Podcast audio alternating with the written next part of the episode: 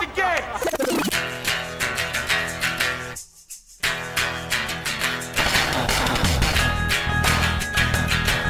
All right, let's do this. How are you, what the fuckers? What the fuck buddies? What the fucking ears? What the fuck nicks? What's happening? I'm Marc Maron. Uh, today on the show, I talked to Kenya Barris. He's the uh, creator of Black-ish and the writer of Girls Trip as well. And he's also got this new uh, comedy series on Netflix called Black AF. As fuck, right? Right? See, I know how to. I, I'm not great with those. I am not good. I always have to look up the. Um, what do you call those when it's just letters? Someone gave me a O D A T. I didn't know what that was. One day at a time. Had to look it up. Didn't know if it was something dirty or not. Okay. So I'll talk to Kenya Barris in a minute or two. It's going to be tricky. It's going to be tricky, folks.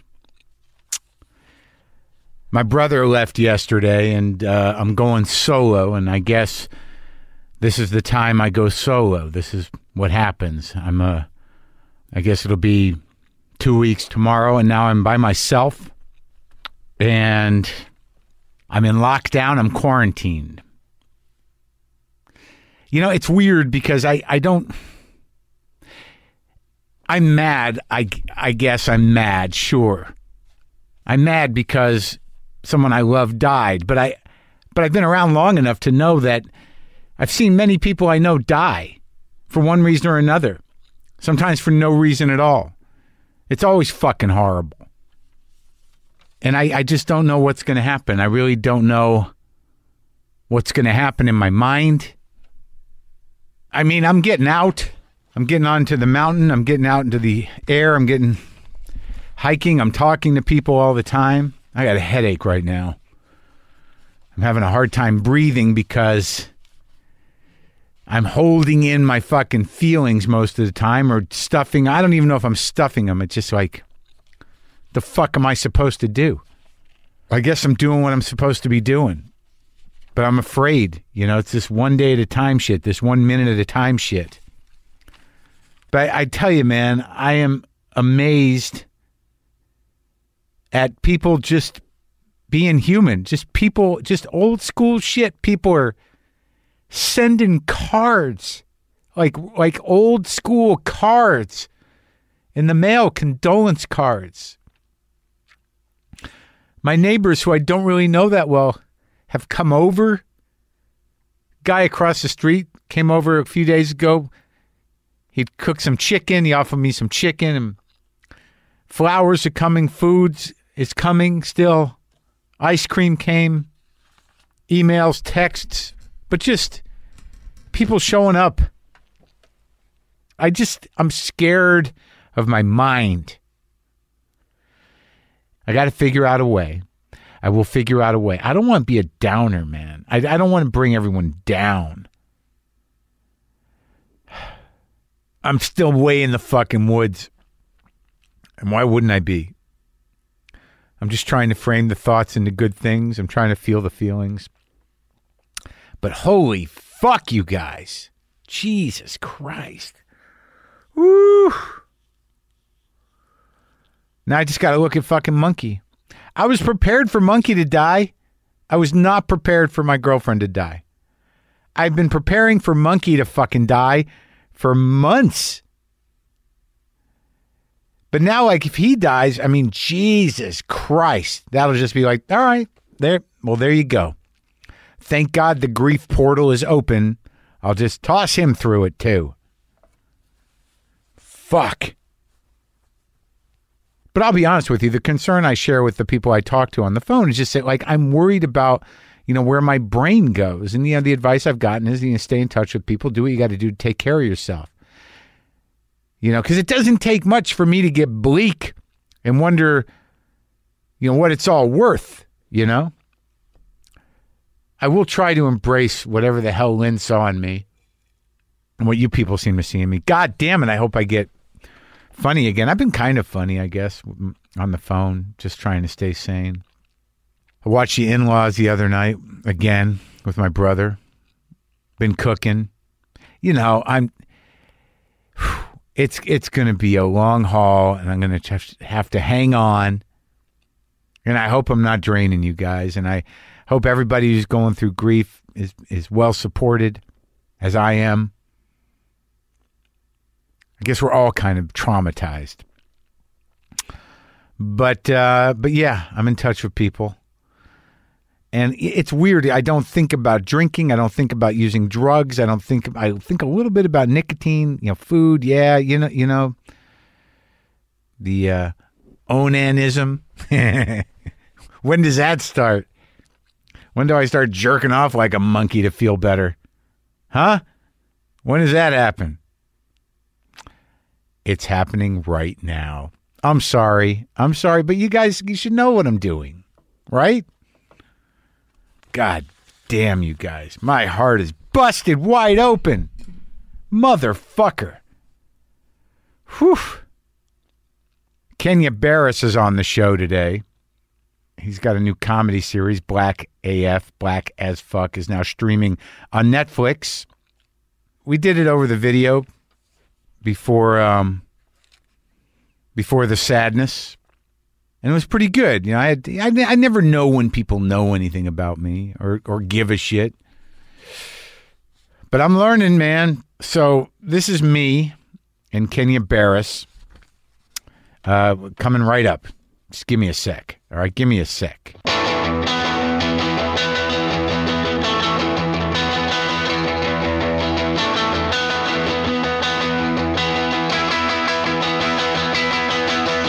So, dude, nice to meet you. You too, man. Such a such a such a such a huge fan. Your oh, that's nice of you. Your Patrice O'Neal is like a class could be taught on it. I'm writing a movie, and it reminds me that Patrice was going to be, I think, that next level of comic. You know what I'm saying? I think that he was already there for for he was a comics comic. You know what I'm saying? He was already there. Yeah. But he was going to be like, you know, honestly, I was I'm been looking at the um, Jordan doc, doc, which I'm in love with. Like they could just pump it into my arm. Yeah. Michael Jordan, you could look at his rookie year, his rookie his his game, his rookie year, the way he played, and put that game into the NBA right now. It'd be the best game in the NBA.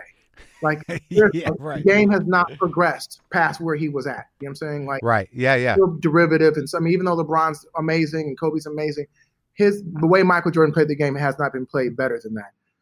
Richard Pryor to me the way Richard Pryor, what he did, we've it's been derivative. Comedy's been derivative in some aspects since then. You know what I'm saying? I, I think that's true. Yeah. And I kind of feel like the first that new voice that was starting to feel different for me, honestly. Patrice was a was as as his powers were going to grow. I think that his voice was going to be I mean, I'm sorry, bigger than Chappelle, bigger than, I mean, and Chappelle's my God, God, you know what I'm saying? He's my friend, but he's also like a God, you know, bigger than Chappelle, bigger than than Seinfeld, bigger than you know. I think that Patrice O'Neal's voice was that, and your your Maron, yeah. like he said something that I have quoted and put in so many different ways. It's so, but like little things he said, the way he thought. You know what I'm saying? He was, yes. you know, he was an autodidact. He wasn't somebody who fucking, you know, was super, you know, formally educated, but he was brilliant. He yeah. talked about, um, and it sticks out to me. He talked about um, the notion that as, as horrible as, as the Holocaust was, right? And it was a horrible thing. But there was a face. You know what I'm saying? He was like, you know, if you're a Nazi, we're coming, you know, knocking your door and pull you out your house at 100 years old. You know what I'm saying? There's a face that you can put to that evil.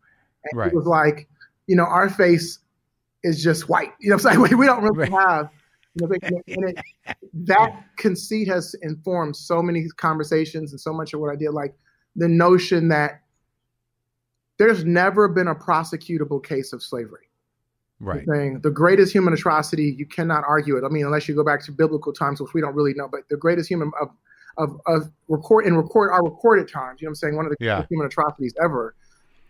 And there's never been a prosecutable case. It's not illegal. You know what i'm saying? And there's never been a true apology. You know what i'm saying? Right. Clinton is yeah. like a bullshit version of it. There's never been a true apology. So the notion that you take this people for 400 years and then say you know after a certain time, all right, nigga, it's over. You know what I'm saying? Go be free. And now expect them to just live in that same society and not yeah. be fucked up. You know what I'm saying? Is really, yeah. really, really interesting. And like, and not really give a face other than you know I'm saying our it's it's well, yeah, and then and then this is the country that it happened in and the, their relatives live around you. Yes. The generations of from the people that did that are down the street. Down the street. Like the Nazis, they all crawled away. They were busted. They were war crimes. It was fucking horrible, but they were Germans. But but this is sort of like, yeah, that was the old way of commerce. And now we don't need you, but enjoy. That's exactly right. So it's just that's crazy. I think it's interesting, um, and you know, you guys, you and Patrice touched on stuff like that, but I feel like it's just it's an interesting sort of like that informs and not to sort of harp. You know, I'm saying like I in the in the show, the show I did for Netflix, every episode was kind of because of slavery, and then like a type something after it, because I do really in my heart, you know, I'm saying it goes back to that thing that you guys were talking, you and Patrice were talking about. If they say it takes two to three generations for something to normalize, right? So like for us, I think a generation is 12 years, right? 12, 15 years. Uh-huh.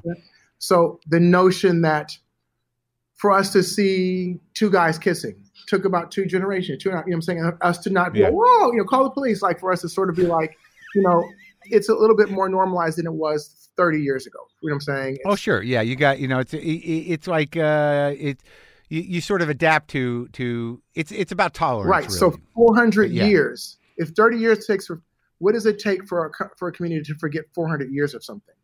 You know what I'm saying? Like we were in that was yeah. that was 40 generations or 35 generations. You know what I'm saying? If it takes so the idea of that is it's just amazing and it informs a lot of I think when I see you know people in my in, in my community doing certain things that I'm like, "Oh, please don't do that." I'm like I then think back, well, they're doing pretty good considering. Like what? What's an example? I don't know. Like when I see um, you know, rims, rim, a rimmed out car bumping, you know I'm saying, in a low income neighborhood in the middle of the day.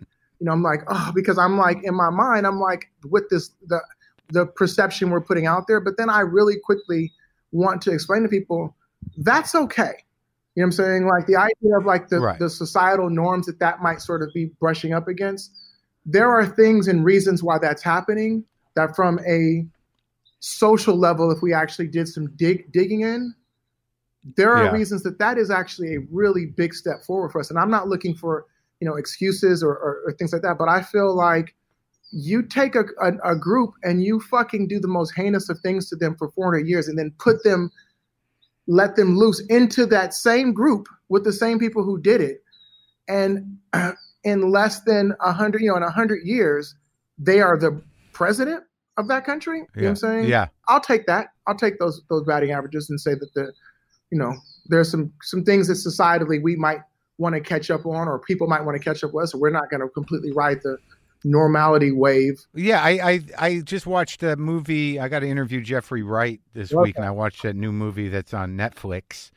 Uh, a day and uh, it's called uh, a day and oh yeah, the, the story about Oakland. A, yeah, and uh, the, you know, one of the through lines of that was that as slaves, we were taught to survive, but not to, to thrive. Live, yeah. kind of yeah. to thrive. Yeah. And uh, like I never, I, I, you know, I don't, I, I don't know what that life is like, but I don't know that I ever heard it sort of framed like that. And it's a pretty powerful, disturbing movie. Yeah when I when I see that stuff, I, I feel bad just because you know my life is small. I live in a house with a couple of cats. I go do stand up and I talk to people. You know, I don't you know eh, black or white. It's still right. small, and and I don't. Uh, whenever I see stuff like that that depicts that kind of life, I'm like, you know what what the fucking world am I living in? Right.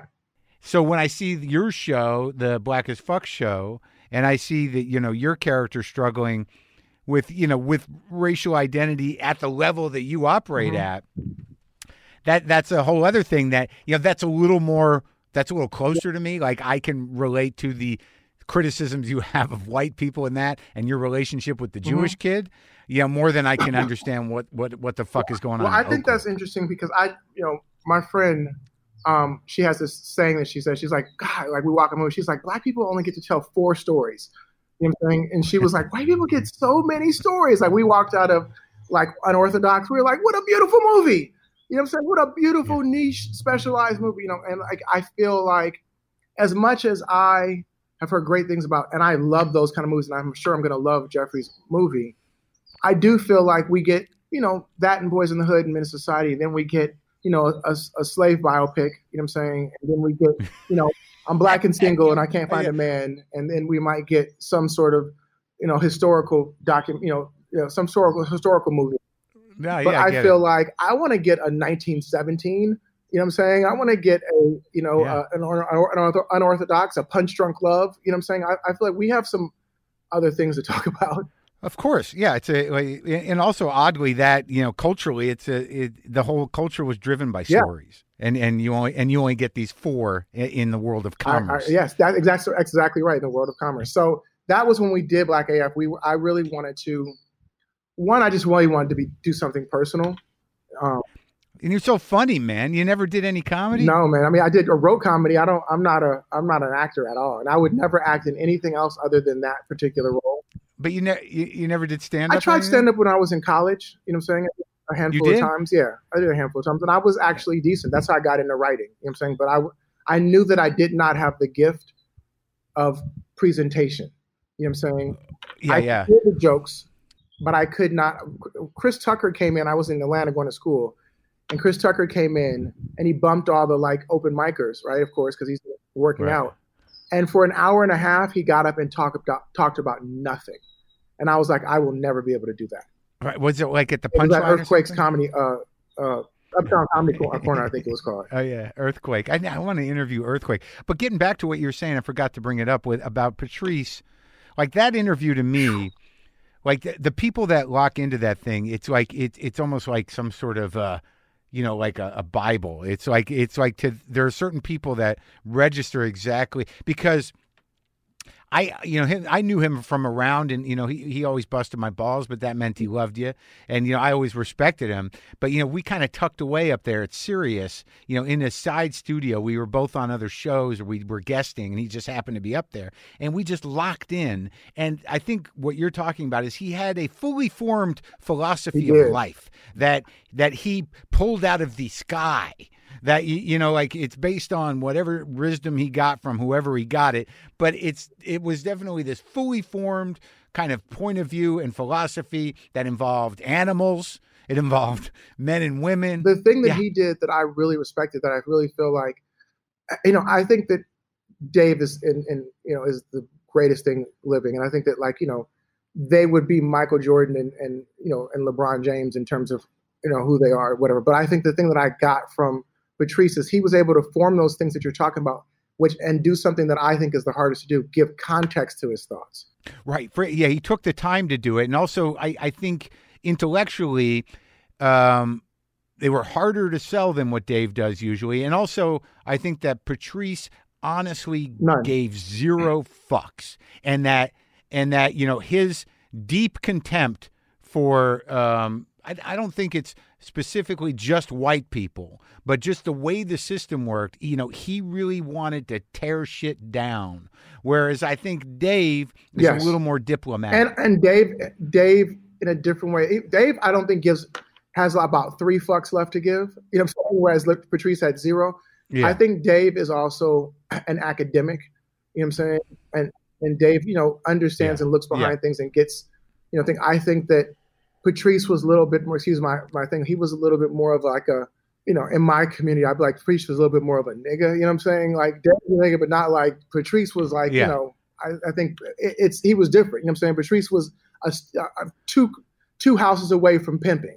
If it Yeah, if that's right. all Yeah, if it yeah. all went to, to shit, he had another plan. You know what I'm saying? Do you- with it- we got a comic. Do you know Keith Robinson? Yeah. He's he was actually a failed pimp. Those are the best stories. I love he was I love the day when you have to give up on pimping and you're just like I, Yeah. I'm just it's just not for me. I'm not good. he just he just didn't have the the the the he was too sensitive. He couldn't. That He is a couldn't do it. fucking fantastic. My last day of pimping, like the day Yeah. you give up pimping, like There, there's a funny story. Talk to Keith. and why you gave it up? like what was that last reason? What was the thing that he was just like, you know what? I, no, I, I, I've seen enough. I've had it. I've had it with you. You you No you're all on your own. For me, So, uh, what you went to? Where'd you grow? You didn't grow up in Atlanta, though. No, no, I grew up in, in, in between Inglewood and Pacoima. It's a little like Pacoima's a little hood in the, in the valley, and Inglewood's a little suburban hood in South South Los Angeles.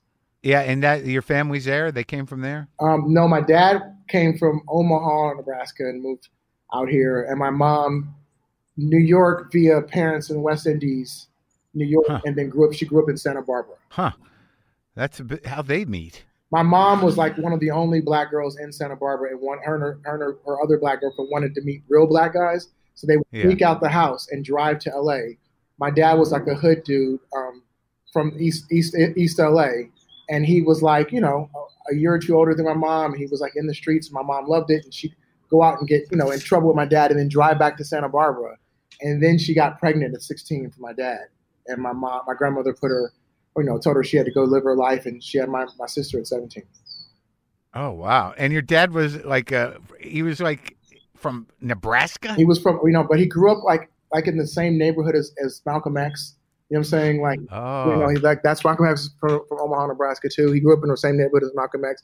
He would see Malcolm X was older than him, but he would see he called him Big Red. He would see him in the you know he was older than him when he was young.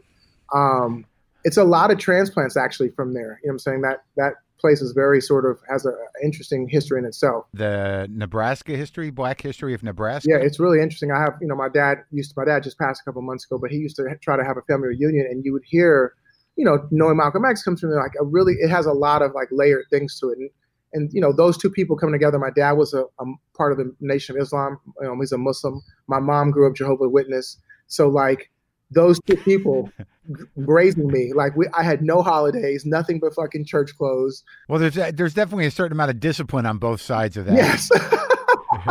yes. My mom, my dad was so like, my dad was like a bad Muslim because he's supposed to yeah. these papers all the time and instead he would just buy them and put them in the in the garage and act like he sold them because he didn't want to go out and do it. But he wouldn't eat pork, and he would tell my mom like uh, if she's going to cook pork, she she had to have a whole separate set of pots for my dad's yeah. food. So and it was it was a very interesting sort of you know. It's like uh, being a Jew, uh, being an Orthodox Jew. Yes, it's a with the with the kosher. Yeah, you know. And so you grew up like just living in in Los Angeles at that time. Yeah. And what was it? You know, you have one sister. I have one sister and three brothers. Yeah. Uh, three brothers. Older? Um, well, one of them passed. He's my little brother, and two older. What was? Uh, how did you end up? You know, being compelled to, to sort of pursue a life in comedy or show business, or like, did you did you like back then? I'm trying to figure out. I don't know what was going on when you were growing up. Did you go to comedy shows? Did you engage I mean, in shit like that? I was comedy. Like Saturday Night Live was my babysitter um, I got a hold of my dad used to call them party records. I got a hold of like the Redd Foxx Red records? Fox records. I got a hold of like those early Richard Pryor records. You know what I'm saying? Um, Craps, the Craps record, Craps, and, uh, yeah. the Blacksmith record. Yeah, when he was talking about you know, um, he told his woman he had, was was you know fucking her friend and she got mad because she was fucking her too. You know what I'm saying? Just like things like I yeah yeah. And I started like realizing like irony and you know what I'm saying I, I and I would sort of like those records kind of were like, you know, I was I, my, you know, my family, my dad was abusive. You know what I'm saying? And um, was he? Yeah, he was abusive. And my mom, just a really strong lady, but like, you know, had a lot of kids, kind of put up with it. Um, they were. He beat you up, all the kids. No, he was. He was. You know, my older. My I was so young. Um, my older brother, brothers and sisters, kind of got like you know some shoving things here. It was really taken out on my mom. You know what I'm saying? Oh. Um, my dad was a was a good a good guy, but he you know had some some dark days, and I think he yeah. later on in his life, you know, you know, in a lot of ways. But you know, they, my mom, and he had interesting like he loved my mom, but like in that scary kind of love way. it's like you know, like, um, and he he convinced my mom they had broke up one time or separated one time, and he convinced my mom to like, could you just have a talk with me? And he's like, I've really gotten into church. You know what I'm saying? He's like, and he was like saying he went went away from you know, Islam. And he's like really got in church. My mom was like, hmm, and she he showed her a Bible, and she got got in the car with him, and um, he was like, you drive, and she was like, what? And he had cut out the pages of the Bible and had a gun in it, and like literally drove, made her drive around, and like he convinced her, you know, what I'm saying, to to take him back. But like little stories like that that I would hear. Um, romantic stories. Romantic, sweet things. Um, but like we were, my brother, who you know is to this day one of my heroes, funniest dude ever. Like when you come out of stuff like that, you look for things to sort of like take you out of it. And comedy was a big, big, big version of that. And those albums, I remember the Button Down Mind for me that um, you know, Bob, Bob Newhart, you know what I'm saying, was just like I started liking things that were smart. You know what I'm saying? I really felt like I liked things that were smart that felt like there was a voice to them. You know, like you could you could tell a Newhart joke, you could tell a, a Pryor joke, you could tell Right. And I started liking that really early on. And so I knew I wanted to do something with a voice. I didn't think I knew it was a voice, but I knew I wanted people to be able to hear what I had to say. The- well, I think you had the same reaction I did to to stand up. Being, you know, I didn't grow up in an abusive environment, but I was definitely. Uh, it was an emotionally kind of uh, draining environment, but I always felt that, you know, you watch a comic or you listen to a comic, you there's party that thinks that like they've got it, they understand shit. You know, they, you know what I mean? Yeah. They've got they've got it wrapped up. Yeah. You know, they and because they could they could say things in a certain way and, and just blow your mind and make you look at things entirely differently and feel better. Yeah. I, and I feel like that's you know it's even in your I look and listen to your stuff like the idea of being comedy's under attack right now and it really scares me because does it because comics are not just my heroes they're important for the matriculation and the maturation of society you know, yeah, of democracy. They're a good lubricant. Yes, and what they do is they are the people who take society in, and they take it through their filter and metabolize it. And what they put back out, they put something back out in a palatable enough way that makes us think and thought, provokes thought that subsequently can change society. Yeah. What's your fear like right now uh, around? Is that the voices, it's so hard to have, like, you have to, you know, you need the 10,000 hours, you know what I'm saying, to put in yeah. before you can really actually, like, you look at Pryor and he was, you know, trying to find himself for a long time. You know what I'm saying? You look at yeah most comics and you're like, look at their early stuff, you know, they're trying to find stuff. Dave actually seemed like he found himself really early, but, um, I remember him when he was a kid. I was in New York when he came when he showed up and when he was a teenager, and it was solid. And right? he's well, well, he has he he definitely loved being on stage, and he, you know what I mean. And he loved the you know like that's the other thing between him and Patrice is like I think Dave. You know, he really is charming, mm-hmm. and he really loves to you know, be loved up there. Yeah, you know, he loves what he does. Yeah, and but like I could see in the last special because I was watching him, you know, watching how he was working stuff. Is that he did this thing where he'd say something that he knew would be provocative, mm-hmm. and he would kind of like laugh at himself and then run into the back, like he. he did it several times. Like he, it was almost sort of like you know, I'm gonna do this, but you know, I know it's gonna be weird, and then I'm gonna like you know, I'm gonna like I'm gonna buffer it. Whereas you know, Patrice really wanted to blow brains out, you know. But uh, but the point was that Dave early on, yeah, he was fully, you know, he did this thing with the hat. He did that, the, the like he did this character thing. The difference between the the ghetto dude and the the guy, it was just a matter of him put, putting the bill of the hat. He did two characters by moving the bill of the hat and it was great, man. I remember when I sat him down. It was funny because he won't. I haven't been able to talk to him on this show Oh wow. He won't do it. You know, I, I, I don't. I think he's pretty private around some things, and he's. I don't know. I don't know. You know. But I remember like he was he was smoking a lot of weed and he was getting fucked up and I saw it and you know and I was you know I was fucked up but I was trying to get sober and shit. I remember I sat him down and I just gave him this like I, this big lecture about not getting fucked up and throwing away his life on drugs and, and being one of those comics. And I and I brought it up to him years later. I said, "Do you remember when I, I did that? I talked because I was fucked up when I was talking." and I said, I said to him, "Do you remember when I did that?" He goes, "Yeah, man. I went home and read the Bible." But, you know, uh, it's interesting because I, in the last you know five or six years, my life, you know, seven years, maybe my life has just totally changed. I was a working writer, you know, I'm saying, who sold pilots, you know, and, and made a good, made a good career, made a good living.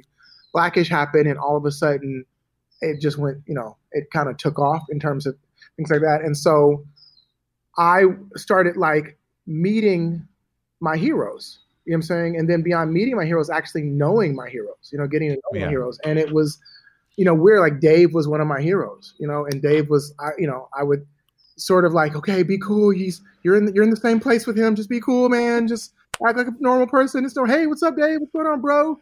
Like I normal, like you know, it's hard, but he be over the years has become so sort of like it's hard to not be normal around him because he's just so cool. And I had like the biggest sort of like mind blowing moment. I went to Toronto for um uh, the, the Laugh Festival a couple years ago. They were giving me some award or whatever, and Dave did a concert. I mean, him in a stool, right? And it was him and John Mayer was like backing up, and he let me come on stage with him and Wanda, and I, I sat at a table, and it was 27, 27 or 30,000 people in a round, and just Dave, and I was Wanda and I were back on a stool on the stage, and I got to see him like a guy who knew how to fucking work a yo-yo, yeah. work the audience with nothing but a stool.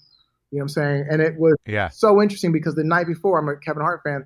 I saw Kevin, who's a rock comedy rock star, do yeah. a totally different show. It had pyrotechnics and this, sure. and it just was like seeing two different, you know, people at the top of their career do something. But Dave, the way that he, you know, the things, you know, the hitting himself with the mic, and just like the things that he sort of has become proprietary signature things of him. I felt like I'm in the middle of something special, and I don't oh, yeah. that concert. I mean, where he's at in his career right now. You know what I'm saying? It's it's yeah, and so how do you think that affects like the idea of like you think that comedy? We were talking about the ten thousand hours and about the comedic voices. Is this about the self censorship element of of comedy right now? Absolutely, and and we don't have we don't have the scions that we used to have. You know what I'm saying? Art has always happened in salons. You know what I'm saying? There were writer, yep. writer salons and, and, you know artist salons, and you know what I'm saying. And and those guys would say, you know what, we're going to be cubists, and that became the period. Or these guys would say, we're going to write like this, and that became the period. And and they had wealthy contributors that would sort of protect them, so, so that they could still like you know do their art. Now, the wealthy contributors are brands.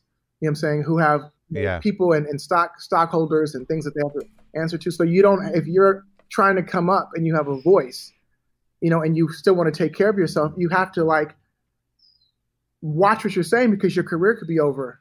You know what I'm saying? In an instant, as you're trying to formulate your thought and your voice, it could be over. And I feel like that's that hurts society. Well, it's tricky, you know, also that, you, you know, that everything is so fragmented. So, you know, a big voice to uh, how many people are they gonna is anyone gonna know him? Like i find that all the time. There's so much shit out there. I mean you know chappelle has risen to this mythic level for a lot of different reasons mm-hmm. and louis was sort of the king of comedy for a while but then it sort of breaks apart. You know what i mean? Like i've known kevin for years but you know i don't you know millions of people go to see him but he doesn't seem to hold the same place as like uh, Chappelle. Mm-hmm. He holds this other place. Like you said, he's a rock star. It's almost like bordering on on motivational speaking. no, seriously, it is. It's like going to a, it's like going to a a, a TED talk with needle drops. in, some, in some aspect. So that's so weird to me that you were kind of like a because like I saw Dave on the uh, when did I last see him? I was hanging out with him a few years ago at the Oddball Festival, and yeah, he is sort of laid back, and he's always sort of thoughtful, and you know he, he he's not he's, he is not that intimidating, I guess, once you get to know him. But you were kind of a, a nerdy writer guy, you would say. One hundred. I mean, I was, I, I was literally, um, my who I am. You know, I'm saying like take away the you know like I want to you know dress in sweatsuits and change stuff. Like I'm I'm a kid who had asthma who read, you know, a ton of comic books, who read, you know, Sedaris. What comics?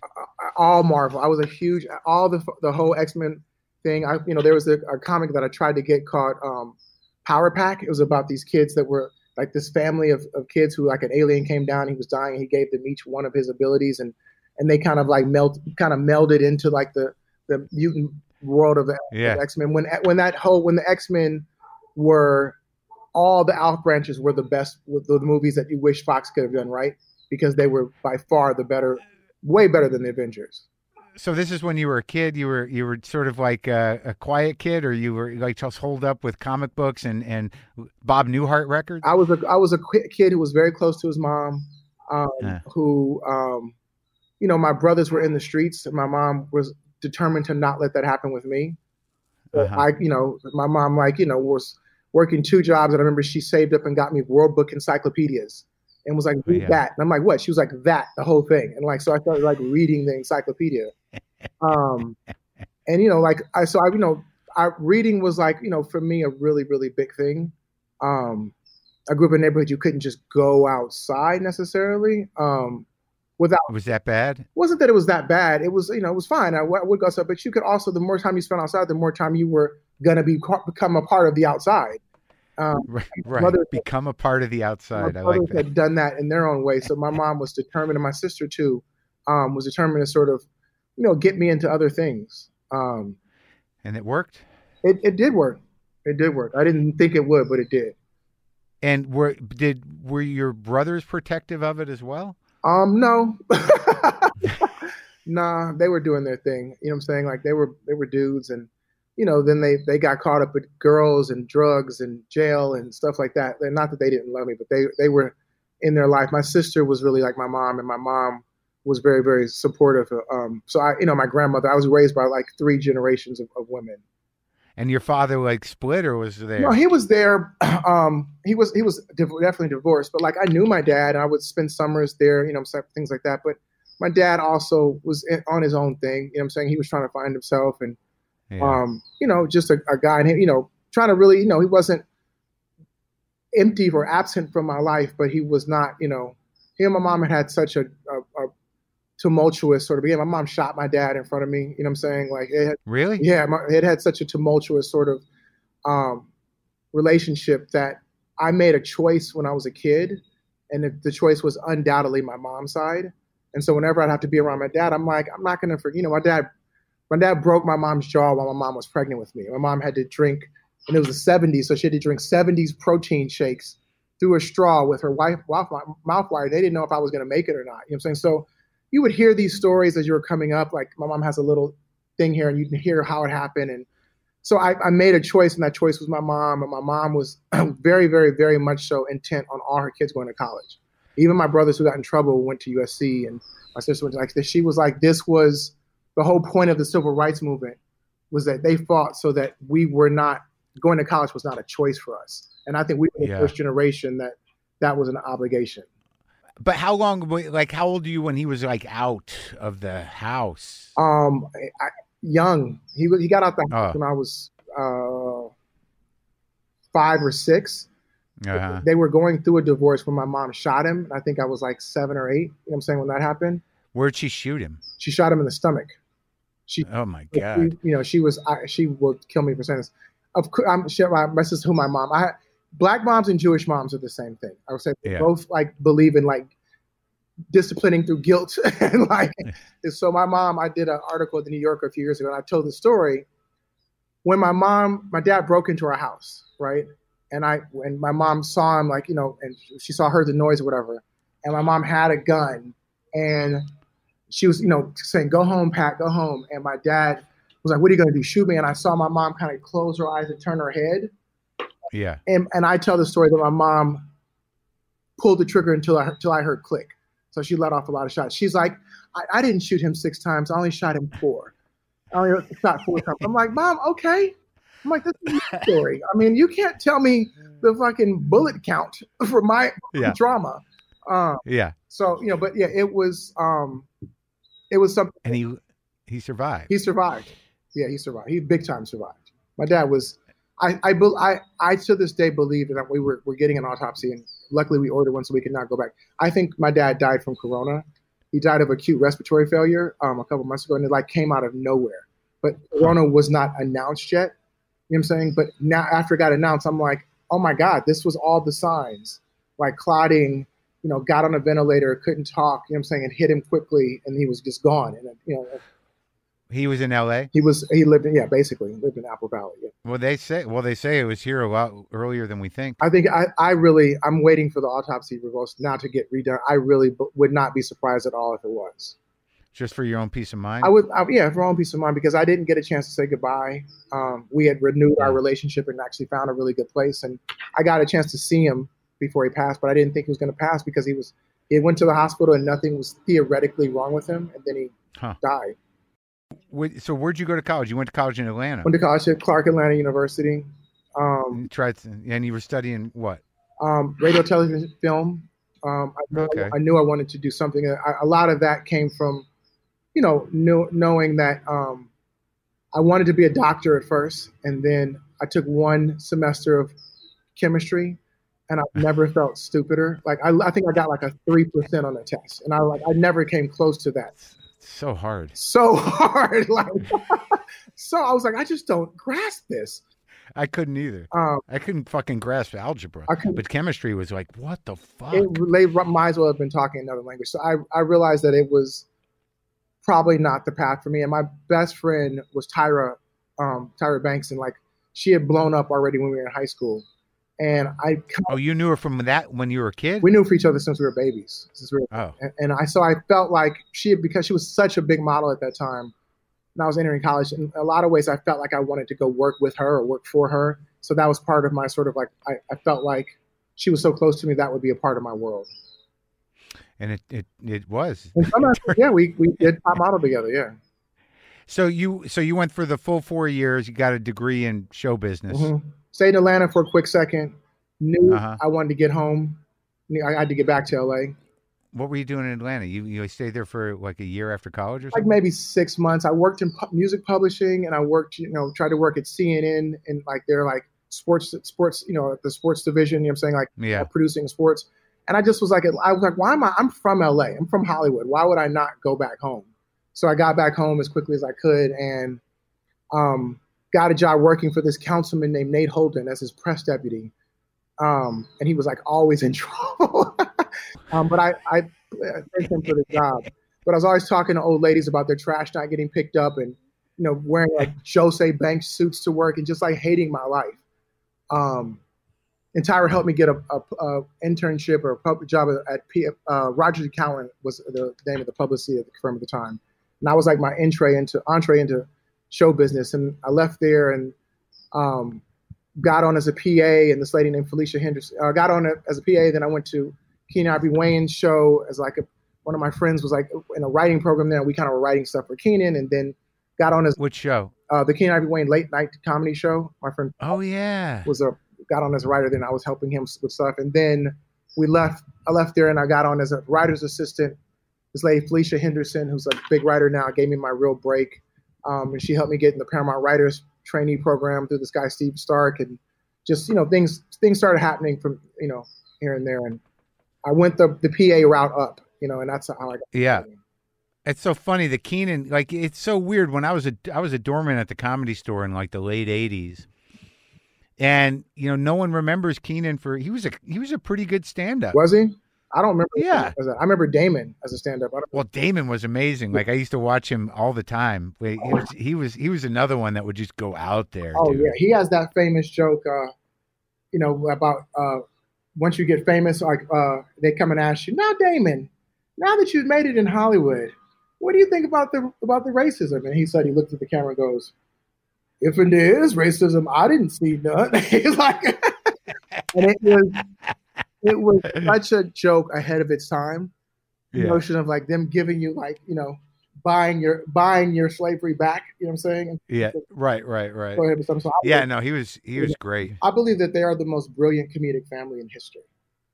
I really No kidding. Yeah. that is a hyperbolic statement, but that is what I believe. I believe that Keenen is a comedic genius, Damon is a genius, Marlon's a genius. Something, whatever it was in there. They grew up Jehovah Witness too, and I think there's something about that that is very interesting. I heard Jay Z and Prince and just some other. I don't know if that's true, but I, I think there's something about a, an, a sort of oppressive, hard religious upbringing. You know what I'm saying? Well, isn't the Jehovah's Witnesses where you can't really dance and shit? Can't go. Can't have birthdays. No Christmas. You can go to dances within. You're not supposed to be. They call it worldly. You're not supposed to be worldly. You're not supposed to be of the world. You're supposed to keep within your, you know, your group because, you know, worldly things will infect you. And you know, so like you know, the idea of sort of socializing is in terms of what the world is shunned upon, and all Right. kid, all you want to do is like do what you're not supposed to do. So I think people who came out of that, Michael Jackson, like it causes this sort of like explosion once you hit society because you have so much inside of you. you know? So that's my That makes sense. philosophy on it. But you, but you didn't grow up with that strict uh, uh, situation. I did not. My mom, and because my mom and dad were both separate things, we would do, didn't have to go to either. The kids didn't have to choose. You know what I'm saying? My mom went to the hall, and sometime I would go with her. My dad would go to the mosque, and sometimes you know we right. participate in that. So when okay, so you do the PA route, but what what? How do you come up? Because did you create America's Next Top Model with Tyra? Yeah, yeah. We um we were Tyra and I were developing a um a couple movies at the time, and they were getting in development hell, and reality was kind of at its like sort of like nascent sort of birthplace. And we were like, I was like, you know you're a big model. We should do something with what you do, other than us trying to sort of like make a star. I was like, let's. And so we started really kind of the original thing we title for top model was going to be like brains, beauty, and brawn. Like we were going to sort of like have them models because we were kind of copying off a survivor, like on an island who are pretty, but they also have to use like strength and their their smarts to like get out of different situations. And we that sort of went away, and we started talking about like which should be the you know Sarah t- started telling me that there actually is a technique to modeling, and there's secret things. I had never heard this, and we I was like, this is sort of like how making the band is. How there's a part is something, and, and so we end up getting Ken Mok, who was one of the creators of making the band. And he yeah. was the, the the guy who sort of like took and helped shape this shape Top Model into a show and that was it was a huge show. It was a kind of like uh, it it set some sort of precedent. It was you know because that model of show became ap- applied to any number of shows. Yes. Right.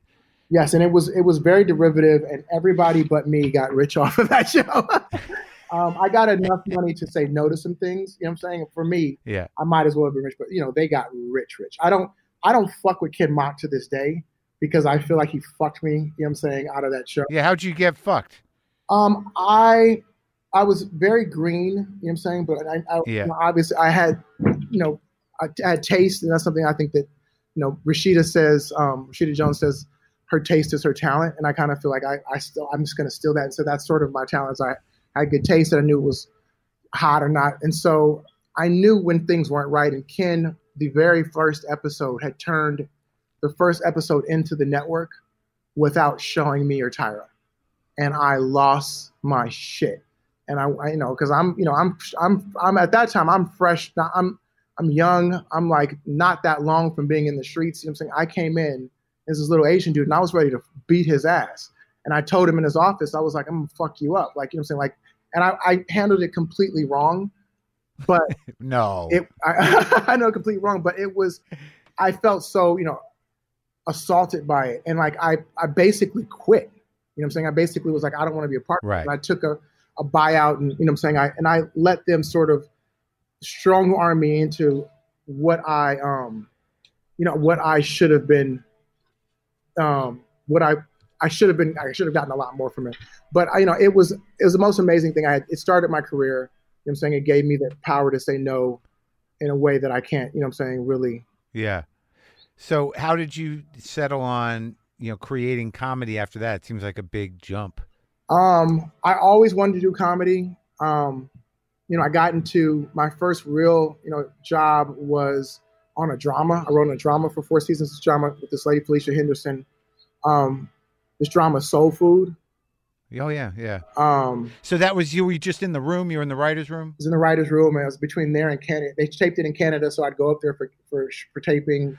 Um, so that was the first time in a writer's room for a job. Well, I kind of was in the writers room with writers a little bit, you know, around the Keenen writers, but not not really. Right. It really was.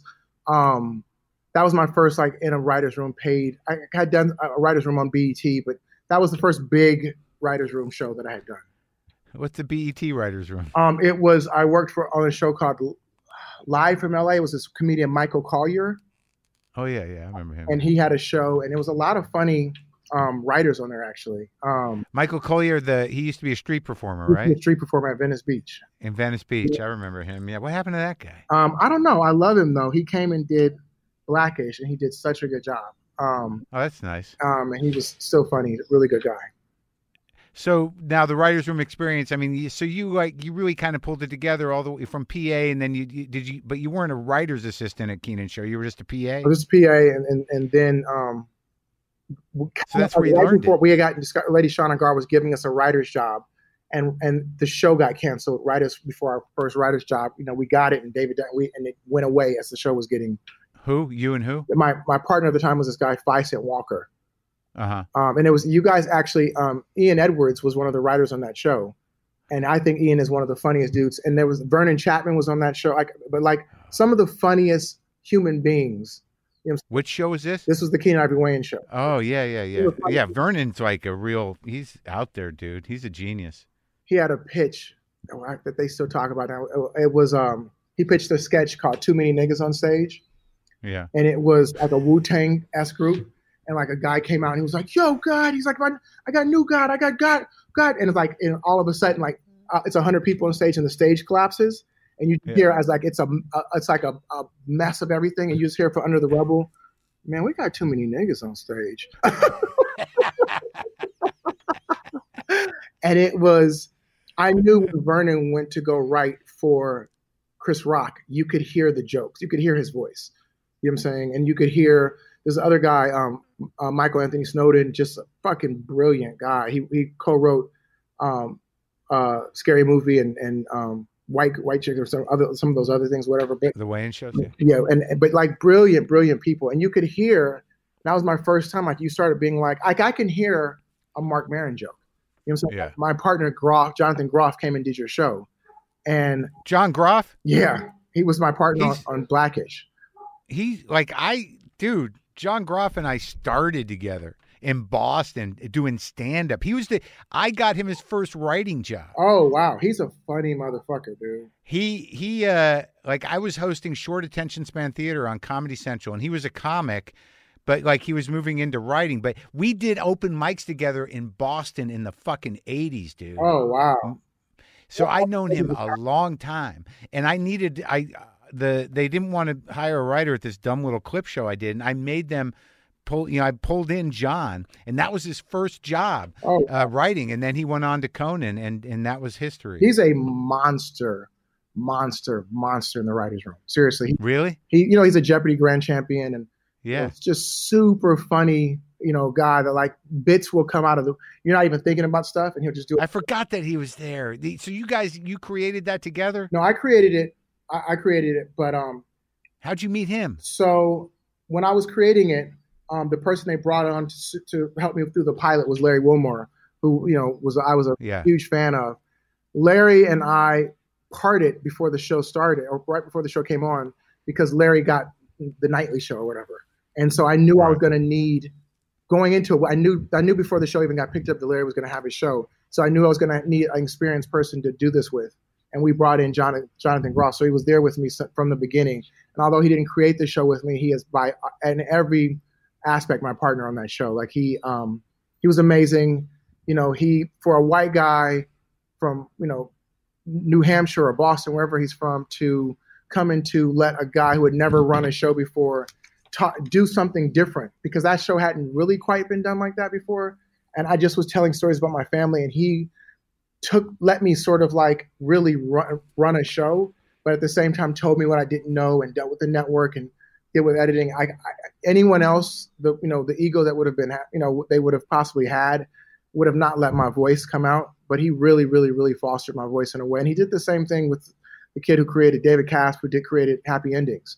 You know I'm saying? He was a you know there's a few of those guys, Ira Under Ungolino, there's a few of those guys who in town they do something really special and they know how to come in and work with writers and let their voice come out, but at the same time not let the, their ego get in in the way so that the, the show doesn't suffer. And he's one of those guys, and he's you know paid well for it. But so wait, so what was the jump to? So when you created Black-ish, what was the what was the inspiration, man? Like you were just it's time for a black show. I'd sold a ton of pilots. I sold 19 pilots, and you know they had gone to various levels, but never went all, all the way. And mm-hmm. I was in those pilots. I think I was trying to like do the family people wanted to see. Sometimes I'd write a show and then it'd be I'd turn the characters white. You know what I'm saying? Or I you know, I I do sort of like the, you know, um the Malik and Saul, like a black guy and a Jewish guy who lived next door. You know, I was trying to like find some hook. And I felt like I really started like thinking the people who I loved and the people that I sort of like really wanted to emulate, the thing that they did time and time again was they told their story. And so I was like, you know, I finally was like, fuck it you know, I, I, had so many friends. My wife's a doctor. Um, you know, I, I, had these kids who, you know, you're taught to give your kids more than you have. But yeah. doing that, what do they lose? You know what I'm saying? What do you lose out on? And I had these kids who were look were black kids, but didn't look like it, the black kids that I remember in terms of the things that they wanted, the things that they did, their friends. and I started talking to so many of my friends, and that was their experience too, whether they were black or white. And so that was sort of the conceit of the show is that our people our age having kids, we were kind of started like being the dinosaurs, right? Playing, and I was trying to like hold on to like the blackness in my kids, but at the same time, I wanted them to sort of have the privileges of little white kids, and so yeah. that was sort of the conceit of like what Black-ish was about. And you know, we got when I got a chance to do it, it was you know, Laurence Fishburne is why that show got picked up. You know what I'm saying? Like he was just uh-huh. a big star to be doing comedy and like such a a, a big jump. He's um, so good in it. He's beyond good. And Anthony Anderson and Tracee Ross are why it stayed on. You know what I'm saying? Because they're all, you know, but like we all, you know, kind of came together and we were in this little siloed off pod. Um, Wilmore, Groff, me, you know, the, the guys, and it just was like we we did something, and you could kind of feel we didn't know if it was going to work or not, but you kind of felt like whether it worked or not, it was you felt good about it and you felt like it was different. Um, what in for in your mind, like sort of like what do you think? How is it part of the evolution of that of a black family show? Like what? How was it different in your mind? So I think Cosby for me, you know, um, was amazing. You know what I'm saying? I think yeah. that it was, it was it changed society. You know, it was the first time my white friends wanted the same dad that I wanted.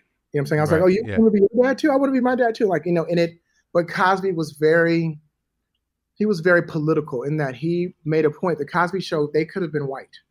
You know what I'm yeah. saying? You could take those characters and tell the same, basically the same stories right. with white. And he did that purposely. You know, he did yeah. not talk about race. And and I made a point with Black-ish that it was absolutely about a black family. You know, and like it was about their experiences. And I, so I think that was the evolution. And, and at the same time, it was Whereas the Cosbys never really seemed conscious of their socially socioeconomic status. You know what I'm saying? That was a multi-million dollar brownstone, and they were, you know, obviously doing really well. They never really seemed too conscious of their socioeconomic st- status. We were that show. Black-ish was very conscious of like they have made it. You know what I'm saying? Or you know they have, you know, they're at the you know, and and really in the middle middle class pool in a real big way. Yeah. You know, right. You know, subsequently it ended up. I think one of the things that kept that show on and keeps it keeps it going is for a long time it was the it was the watch the group that watched it the most was the highest per income um, family highest per income groups in the, of any show on television watched that show. I don't know Cosby. why. Uh, no, Black-ish. Oh, okay, good. I think that it was the, the, sort of aspirational wish fulfillment part of it. You know what I'm saying? And but yeah. like people who watched it there were a lot of for advertisers who wanted to come and sell expensive stuff. That was a good place for them. And so I think that it it got gr- good ratings, great ratings at first, and then Empire came and took all our all our African American viewers away because it was uh, opposite us. But um, you know, got got you know really decent ratings and still gets decent ratings. But it was the I think the voice of that show ended up being what actually made it special. Right, for sure. And did you find that like because I know that you know whatever your relationships were with your family that you know the, that this is a milder version of of you and your father. Oh 100% that was the love letter to my dad. Yeah. You know that was you know um you know my dad you know was the was the was not that version of yeah. what pops was but he had some of those things yeah. we saw pops out you know there was a i was just having this conversation. It's so you left out the jaw breaking I left out the jaw breaking and, the, and the him get. I did not leave out that she shot him though. I did not leave in Black-ish. You know, the mom has shot the dad. Uh-huh. Um, and um, but um, you know, there's a great thing I like. You know, Honeymooner is one of my favorite shows. Ralph Kramden. You know, what I'm saying like sure. But the notion of how what the difference between black characters and white characters, like here was a character that wore a wife beater that told his wife, you know, say one more fucking word, I'm gonna, I'm gonna punch you in your fucking mouth and that was like a beloved, you know, statement. You know what I'm saying? Like to the moon.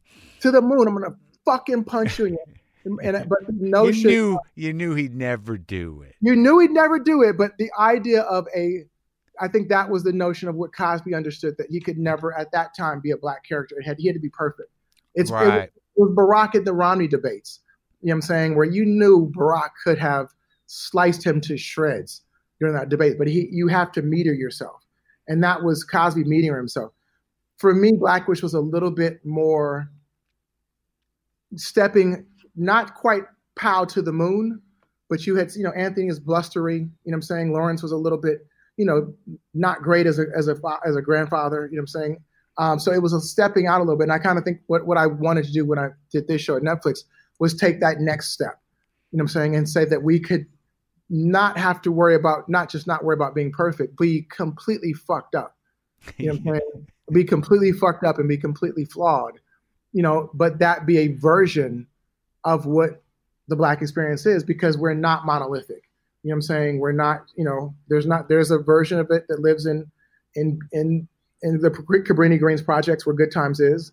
There's a version that lives in that brownstone with Cosby. There's a version that lives in Studio City with Black-ish. There's a version that lives, you know, with Bernie Mac. And there's, you know, there, there, we don't have to keep telling the same version of a story. That's right. So you, that, you, that's then it's more than four stories. That's good.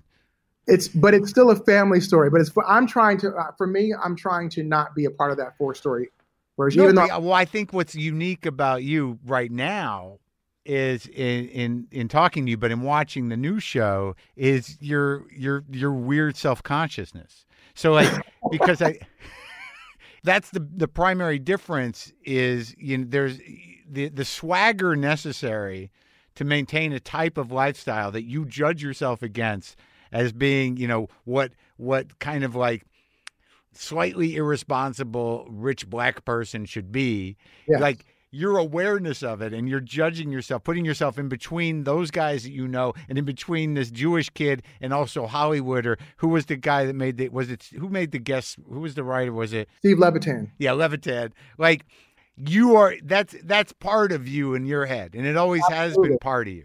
I, like you know, it's interesting for, because that story is a real the conceit of that story is based on a a, a, a thing with Jeffrey Katzenberg. I went to um the stupidest thing I did when I got any money is I bought a Ferrari. You know what I'm saying? I, I, I did it. I, it has like 400 miles and I never drive it, but it, I did it and, and I was kind of embarrassed to drive it. Um, and one night I got um, tickets, floor seats to the Lakers game, and I was like, I asked my daughter, I was like, hey, you want to go to the game? And she was like, sure, I'll go to the game. I was like, let's take the Ferrari. I was like, you've never even been in it, right? She was like, no. So we had a daddy daughter night. We went out, we're sitting on the floor, and walks who walks up to me halftime? It's like fucking Jeffrey Katzenberg. And I look up, I'm like, hey, Jeffrey Katzenberg. And he's like, hey, man. He's like, I just want to tell you I'm a big fan. I'm like, the fuck are you talking about, Jeffrey Katzenberg? I'm looking for fucking Ashton Kutcher to come out, run out. I'm like, what, what's happening right now? And he's like, you know, look, man, I really love your voice. He's like, would you ever want to have breakfast? I'm like, sure, Jeffrey Katzenberg. We, I'd love to have breakfast one day. so I give him, we exchange numbers. It's, you know, we go back to the game. It's an overtime game. Me and my daughter have a great time. We get home late. Um, 11:30, I'm like, you know, getting out of the shower. Jeffrey Katzenberg texts me. He's like, "Hey, bud, would you want to have breakfast somewhere?" I'm like, "Oh shit!" He followed up. And I'm like, "Yeah, Jeffrey Katzenberg, I have breakfast with you." So I'm like, you know, rushing out. He, wants to go to Jon and Vinny's in LA. I live in the Valley. I'm like, I got to get over there. I'm running. It's late. I know there's going to be traffic. And I run out the house and I realize where I parked the car. Usually I park in the garage. It was blocking all the other cars, and I was already late. And I was like, "Fuck! I'm gonna have to take this car." I was like, "You know what? I'll park it up the street." So I go to park it up the street. Of course, there's no parking spaces. Of course, I'm about to run late. So I'm like, fuck it, I'll just park it. I'll run in. As I get out the car, who's in the fucking Prius ahead of me? fucking Jeffrey Katzenberg. And he gets out and he looks and he turns around. He's like, hey, man, nice car. Nice, good for you. Nice car. Hey there. He kind of comes up to the side and he opens up the passenger. He's like, what year is this? I'm like, I don't know. You know, just one of them, man. Just, I, and I, all I was hearing in my head is, hey, black guy spending all his money on a car, I could buy Ferrari. and I just was like, I wanted to burn the car. I wanted to take it and burn it in the middle of fucking. yeah. I was so bothered that during the breakfast, I'm not even listening to anything he's he's saying.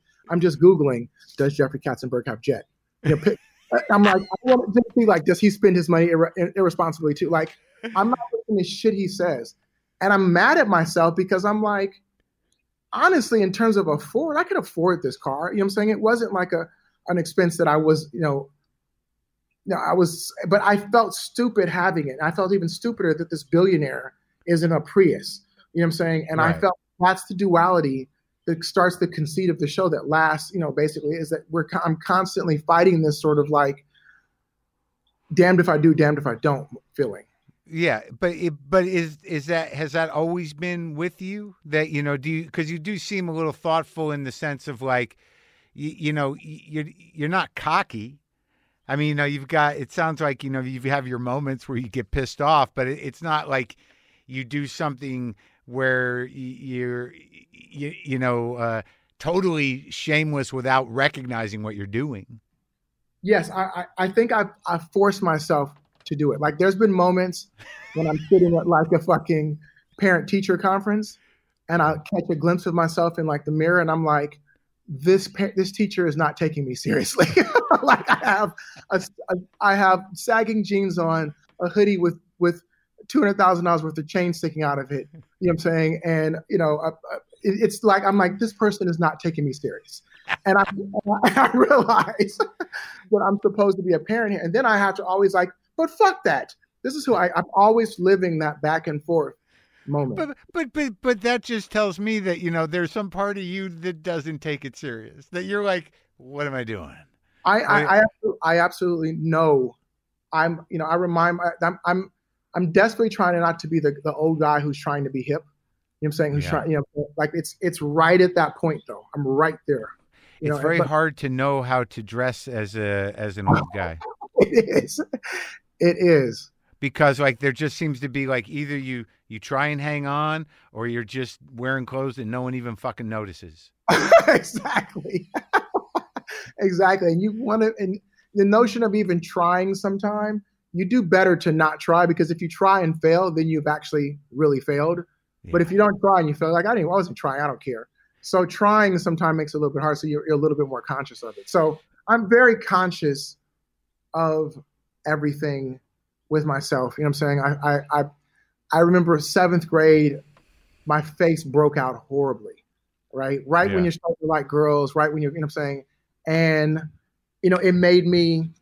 I think that more than anything, along with stuff, made me sort of funny because I went and sat in the back of the class. I would sit in the back of the class and I would just watch every single person that walked in. I'd, and I'd look at them every day from head to toe, head to toe. And I'd wait for someone to say, try, you know, I was a shy kid. And I'd wait for someone to say, try to bag on me. And they'd say a bag. And I would say something back so quick that was so fucking sharp and so painful that like I would just crush them. And they'd be like, How did he think about that? So, and I'm like, Oh, I've been thinking of sitting on this for three and a half months. I've been waiting for you. I was so prepared and ready that like I was like loved by fear. Yeah. but that's like th- those are good comic chops to have. Yeah. The sort of the the preemptive, you know, insult. Yes. You know? yes. If I was doing comedy now, I would look in the audience before I got up and I would just fucking just look at like who was a little boisterous and I would just wait. I would have 10 jokes ready. Oh yeah. You, before I, I got up. You got to have that skill. Yeah. I mean, that's sort of how I looked at all audiences for probably the first decade of doing comedy. Like they don't like, like I would go into it assuming they didn't like me and that there was going to be a problem. and you were ready. I was ready. I, I and if there wasn't a problem, I'd make one. it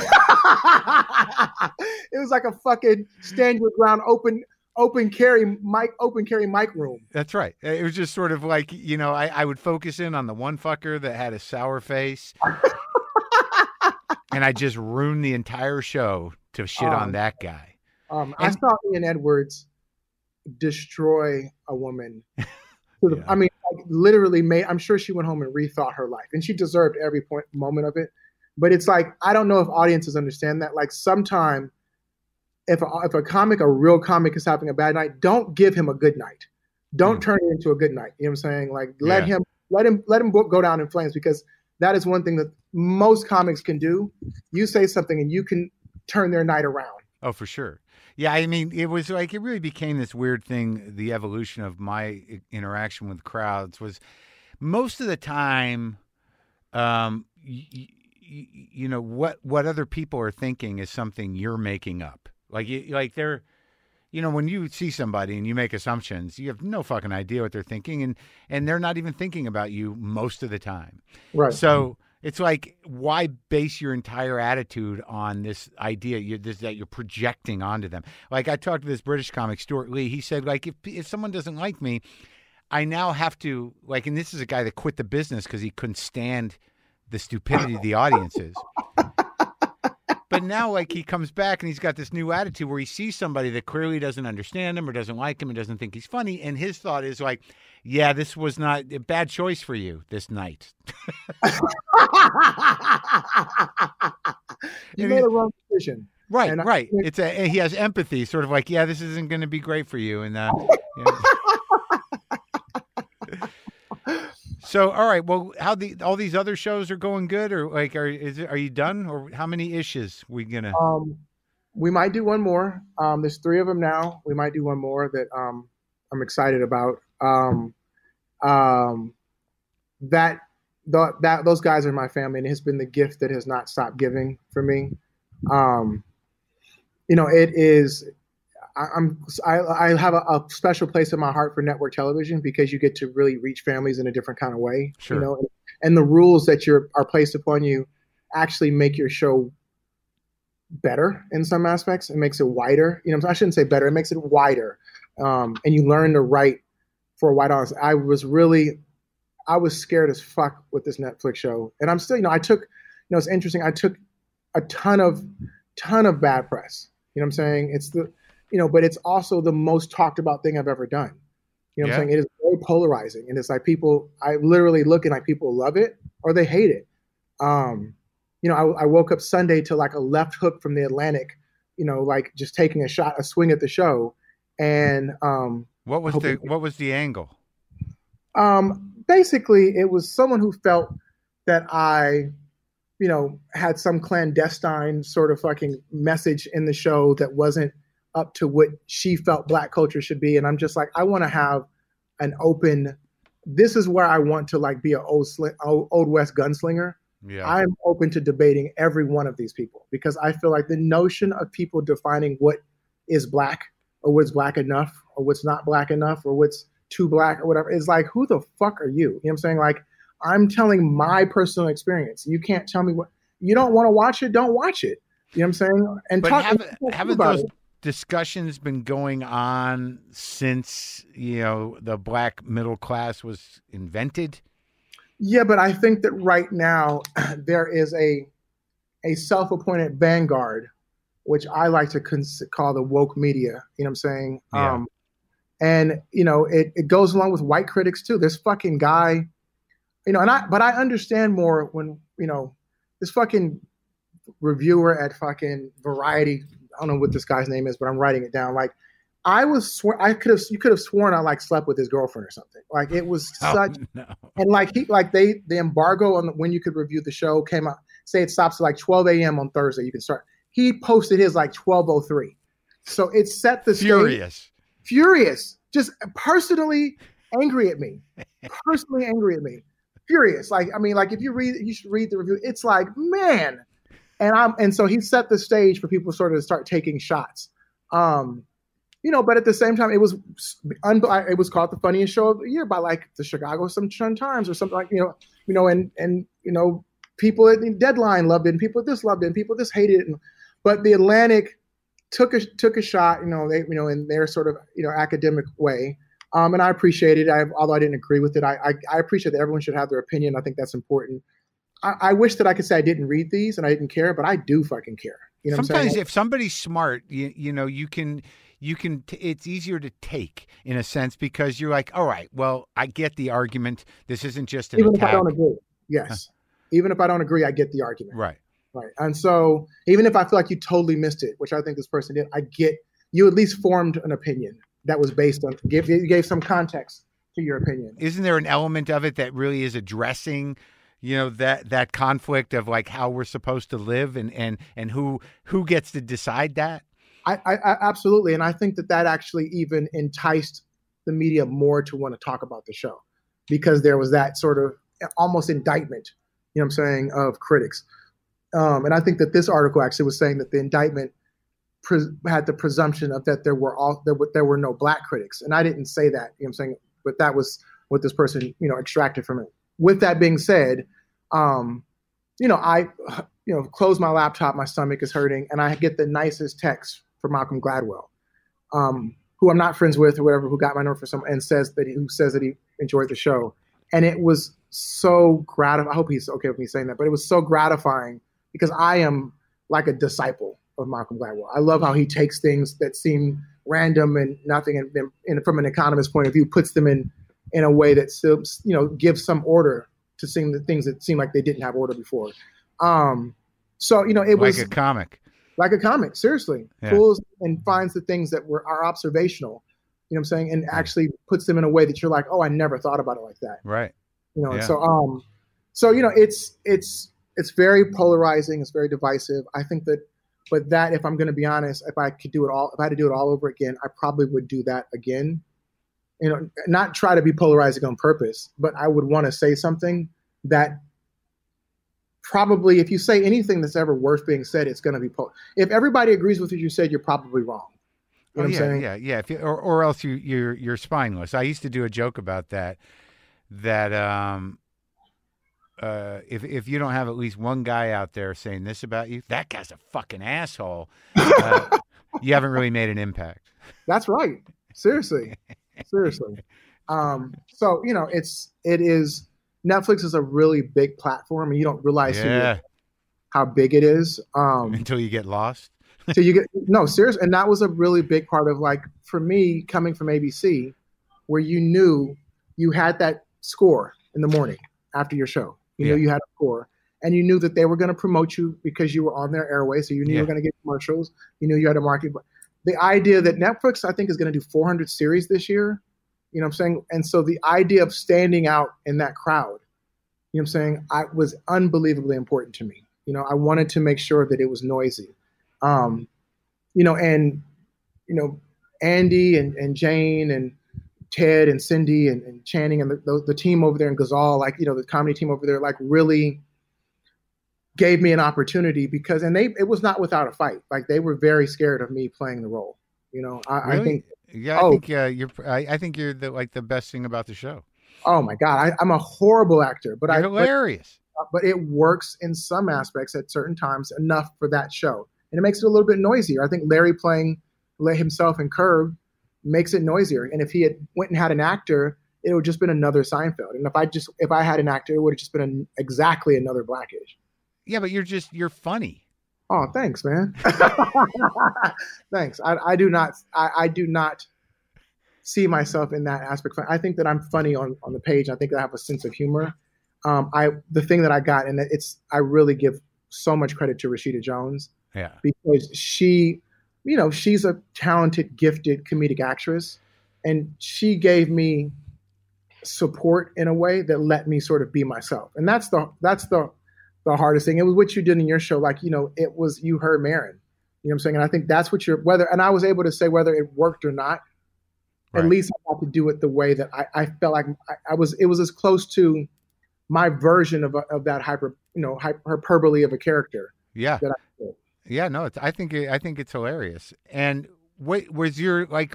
Was your like you say when your old man died that you guys had had some sort of uh you guys were okay with each other, so he was Mhm. able to kind of see your success and be part of it as as was your mother.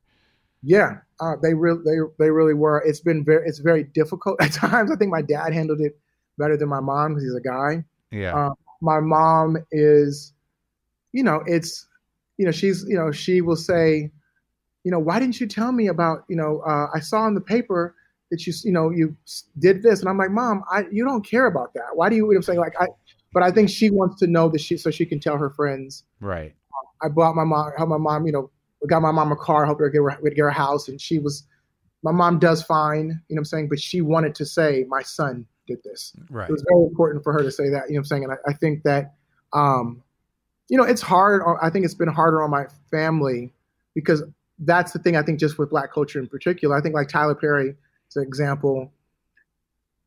You know, my mom and I you know I like Tyler. I, I, I very much so like some of the things he does. Everything he does is not my cup of tea, but I think that my mom and and aunts and you know some of my cousins like they love Tyler.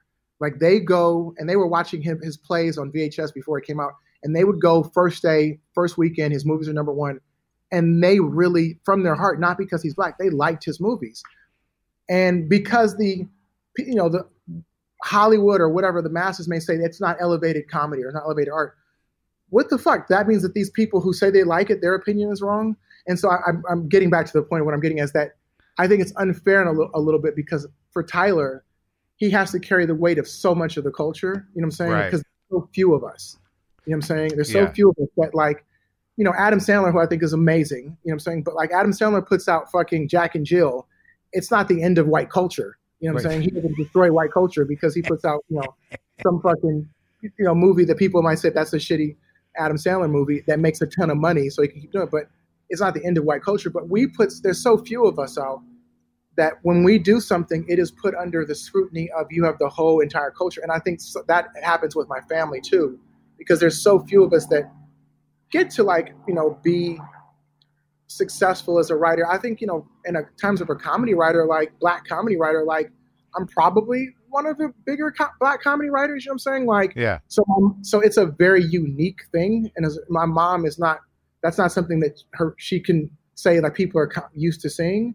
Yeah. And so it puts a lot of pressure on that first generation success, first generation, you know. Right. And also then there's the element too that you, you depending on um, like I remember when my grandmother got all her friends together to see my 1995 HBO half hour.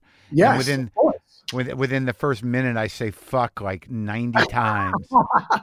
and you know, it was one of those things where you know, I, I call her up. I'm like, what do you think? She's like, why did you have to be so filthy? Like, like, you're, but you're also up against this idea that, you know, you're doing your thing on Netflix and there's a possibility that your mother's generation is like, why can't you be more like Tyler Perry? Yes. No, no, my mom absolutely, when I, I quit BET, I was working on a show on the, called The Game on BET and I quit BET to go do my pilot on ABC. And my mom was like, so you're leaving BET, huh? You know, those, those people, they really supported you over there. You know, I was like, yeah, my I'm going to ABC. I know, but you know, and, I, and it, it, it, was, it's so interesting. I, you know, for her, she's like, that's her people. You know right. what I'm saying? My mom and, and I, those are my people too, but I understand the idea from a career standpoint. That was a jump and a leap that lets me now go back to BET if I choose to. Right. You know what I'm saying? But the idea yeah. of like being able to say to little kids, to look up and want to be a writer that there is a writer who made it in mainstream. Right. And they decided to go back to BET and and help give BET help. We, I can help rise that you know help that boat rise. But I think that you know it's it's so uh, scary for us sometimes because there's so few of us to make those leaps. Oh, it's interesting. You know, because there's a you know the different version of that is people who actually you, you know are held back or hold themselves back you, you know because the culture pressures them to do it. Yeah you, you know, to, to, to get out of that mental head, you know, Absolutely. Like, yeah. It's like Chris Rock joke, but can you kick my ass? You know, like the notion of like, you know, right. it's fuck all that smarty arty shit. You know what I'm saying? But like the idea of it, um, you know, it's a constant, it's, it's the duality, the idea of we're, we're constantly sort of speaking two languages. You know what I'm saying? As being African American and being black in America, you are speaking the language of your culture mm. which is now being fragmented into many different languages, and you're speaking the language of the mainstream. And so I think that it's even becoming harder for Black culture because now Black culture is not. It used to be sort of a singular thing, yeah. and now we're seeing the Black culture is has a, it has a, it's it's Donald Glover on Atlanta. You know what I'm saying? It's Jerrod Carmichael. It's Tyler Perry. You know, it's Cardi B. And so we're we're kind of like we're at a we're at that sort of infighting stage. But I think that we will come out of this better. I do. But I think that we are at that stage. One of my favorite Pryor lines is when he goes back home after he first gets successful, and the guy in the pool house says, "You're just doing the same shit you did around here. Oh, Give me," a, oh, yeah. and he goes, he says, "Give me a dollar." it is so fucking real. That shit is so real. But that the specificity of Richard saying that, yeah. So many people. There's a version that you understand of that. Oh, yeah. You know there's sure. a version. Oh yeah, of course whenever you level up, there's always somebody's like, whatever. You know what I'm saying? The yeah, idea of like, the idea of that is so universal. But speaking about it from my culture, you know what I'm saying? We have a specific, you know, I put a tweet out and I erased it so quickly. I was like, um, niggas are such haters nowadays. It's not even fun being rich anymore. You know, like yeah. uh, the uh, quietly comfortable is the new rich. You know what I'm uh, saying? Like, right. I, let me take this down because this will ruin me. But the, the notion of I understand, you know, that there, you know, there's so few of us, you know I'm saying, making these things that Yeah. we do, as much as we may not want it, there is a responsibility that we do represent the whole culture each time we step out. And I can't like get so mad that I, I, I respond back in a, you know, a way that seems like I'm not being open to, you know, to my, my, my community because I do understand that I do owe them. And I do know that they have, you know, put me in position in, in a way. And although I don't agree with everything, I do owe them. Yeah, and also, but you're also honoring that part of you that that respects comedy that that does that to be unleashed a little bit, and then and then to see what happens to be provocative. Absolutely. I'm, a, I, you know, that's why I, this, when I got a chance to do this, this, when I got a chance to do your show, when I did, um, the whatever shows on NPR where the woman's never in the room, Terry Gross. Oh yeah, Terry. Yeah, yeah. I, I you know, I did Terry Gross when I got a humanity. There's moments that I feel like as a comedian, as a comic writer, Yeah. I'm like they matter. You know what I'm saying? And like Oh, yeah. this is when I I feel like you know I my big thing now is to really make sure that I let everyone know how much my image awards matter.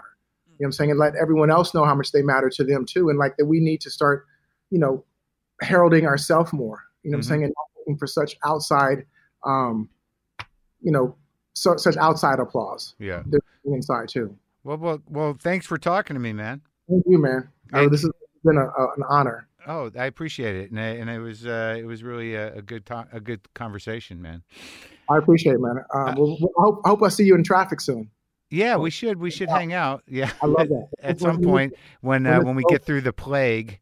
Did you see the fucking Pentagon put out like confirmed UFO footage? Oh, come on. When was No, this? it's like it's like two days ago on CNN. Like look it up, and I'm like, Pentagon, you don't think you could have waited for this? Yeah, You don't think, like, right? We have enough on our plates right now. yeah. yeah. um, Tell him to deliver a fucking cure to this shit. um, all right. Well, thanks so much, Marc.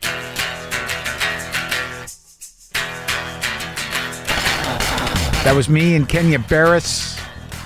Uh, Black AF, Black as Fuck, is now streaming on Netflix. Um, that was it. Was good to talk to him, as I recall, when my heart was in a different place before it was crushed, bleak, sad. How about just sad? I'm grown ass man. All right. I've been playing some guitar. I've been just pounding at it. I've got to it's hard to connect. It's hard to connect. It's hard to connect the feelings that are happening inside of me with things that are coming out of me, out of my mouth, out of my hands. But here,